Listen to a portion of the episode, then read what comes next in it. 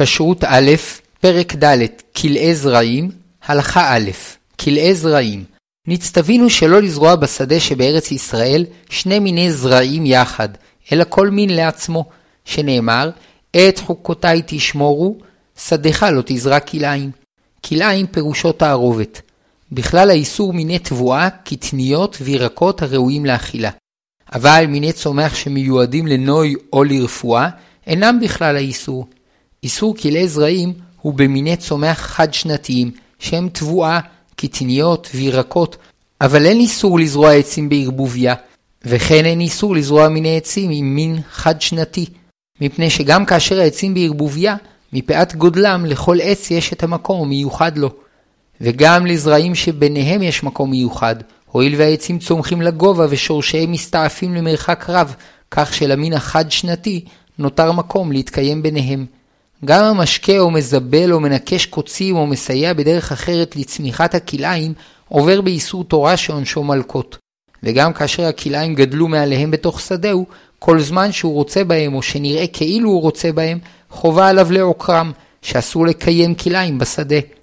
עבר וזרע כלאיים במזיד, הגידולים מותרים באכילה, מפני שהאיסור הוא לזרוע ולגדל כלאיים, אך אין איסור לאכול את הצומח מהם.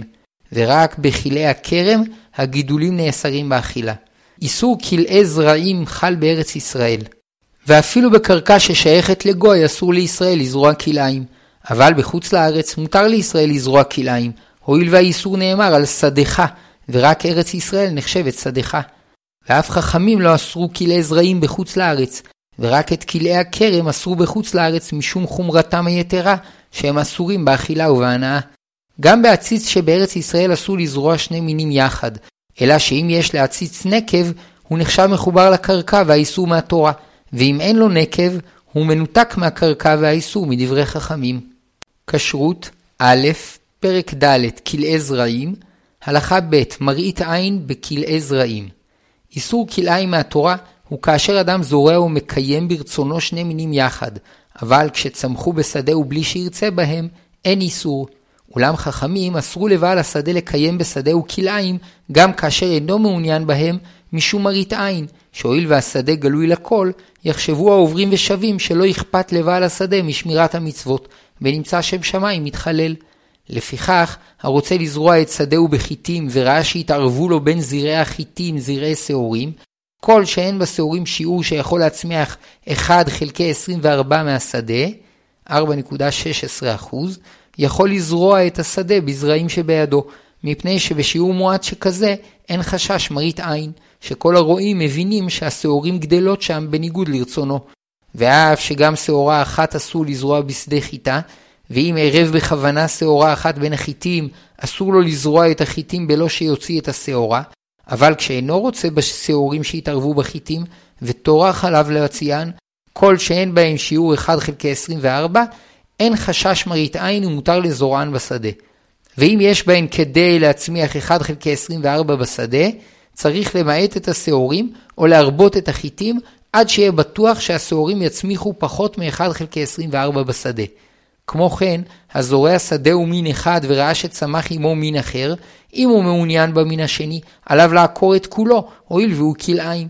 אבל אם אינו מעוניין בו, אם חלקו פחות מ-1 חלקי 24 מהשדה, אינו צריך למעטו, ואם חלקו 1 חלקי 24, עליו למעטו עד שיהיה פחות מ-1 חלקי 24.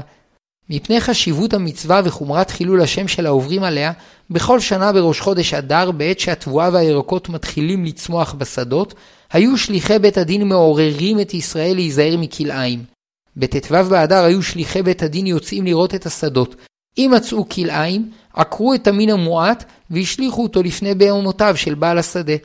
והיו בעלי השדות שמחים שתי שמחות, אחת על שניגשו את שדותיהם, ואחת על שהאכילו את בהמותיהם, ולא היו טורחים לעקור בעצמם את הכלאיים. התקינו שיעקרו השליחים את הכלאיים וישליכו אותם בדרכים לטובת כלל הבהמות. ועדיין היו בעלי השדות שמחים, שניגשו את שדותיהם, ולא היו טורחים לעקור את הכלאיים. התקינו שיהיו שלוחי בית הדין מפקירים את כל הגדל בשדות שמצאו בהם כלאיים, ומאז נזהרו בעלי השדות מכלאיים. יש לציין שמרגע שנציגי בית הדין הפקירו את הכלאיים, שוב אין בעל השדה עובר עליהם באיסור, שאין איסור כלאיים בהפקר. כשרות א', פרק ד', כלאי זרעים, הלכה ג', ההרחקות הנדרשות בכלאי זרעים. הכלל היסודי בהלכות כלאי זרעים, שאם שני המינים נראים מובדלים זה מזה, מותר, ואם הם נראים מעורבים, אסור. ככל שהשדה גדול יותר, כך צריך הרחקה גדולה יותר, כדי שיהיה ניכר ההבדל שביניהם. וכן הדין תלוי בריבוי העלים, גודלם ואורכם, שבתבואה שגבעוליה גבוהים צריך הבדל גדול, ובירקות הבדל קטן, זולת ירקות שעליהם גדולים במיוחד. ירקות מהתורה שיעור ההרחקה בין ירק לירק טפח אחד, כשמונה סנטימטרים, והחכמים הוסיפו סייג והצריכו הרחקה של טפח וחצי, כ-12 סנטימטרים. כאשר הרחיקו בין שני המינים כדין, וגדלו הענפים עד שנצמדו זה לזה, כיוון שיש הפרש של טפח וחצי בין הגבעולים היוצאים מהאדמה, אין בהם איסור כלאיים. זולת מיני ירק בודדים כדלעת, שעליהם גדולים במיוחד ונוטים להסתרג במין שלידם, שצריך להקפיד שעלי שני המינים לא יגיעו זה לזה.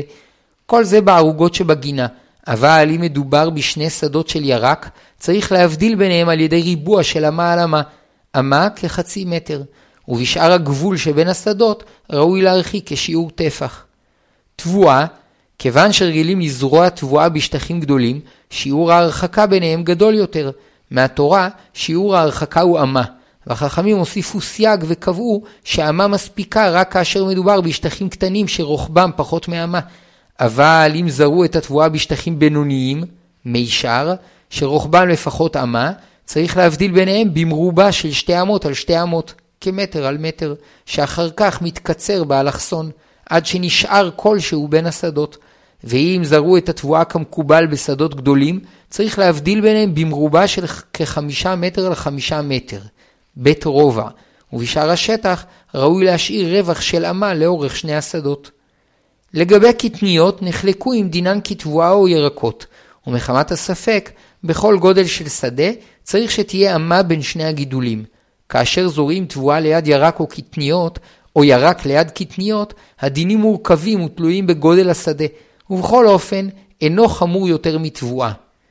אם הייתה מחיצה בגובה של עשרה טפחים, כ-80 סנטימטרים, בין שני השדות, אפילו הייתה מחיצה של קנים, שאין בין קנה לקנה יותר מג' טפחים, כבר אין צורך להפריד בין השדות, כי המחיצה היא המפרידה ביניהם.